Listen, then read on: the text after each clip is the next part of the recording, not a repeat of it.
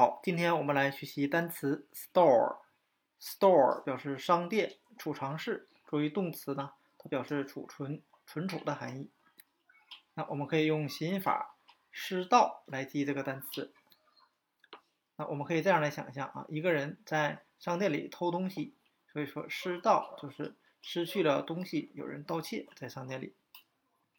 那我们再看一个 store，它的扩展单词 storage。storage 是 store 它的名词形式，作为储存和储藏。那它就是由单词 store 去掉词尾不发音的 e，加上 age 为英语的名词后缀儿。那动词加上一个名词后缀儿，就变成了相应词义的名词。我们再看两个它的形近词，第一个 story，story 表示故事。那这个 story 呢，它和 store 商店就差一个尾字母。我们可以用 story 或 store 啊这两个单词来互相记忆。那学生们呢，或者孩子们啊，在商店里买故事书。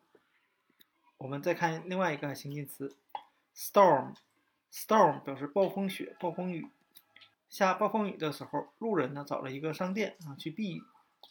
那今天我们所要学习的单词 store。商店、储藏室和它的名词形式 storage 储存、储藏，还有它的两个形近词 story goose 和 storm 暴风雨、暴风雪，就给大家讲解到这里。谢谢大家的。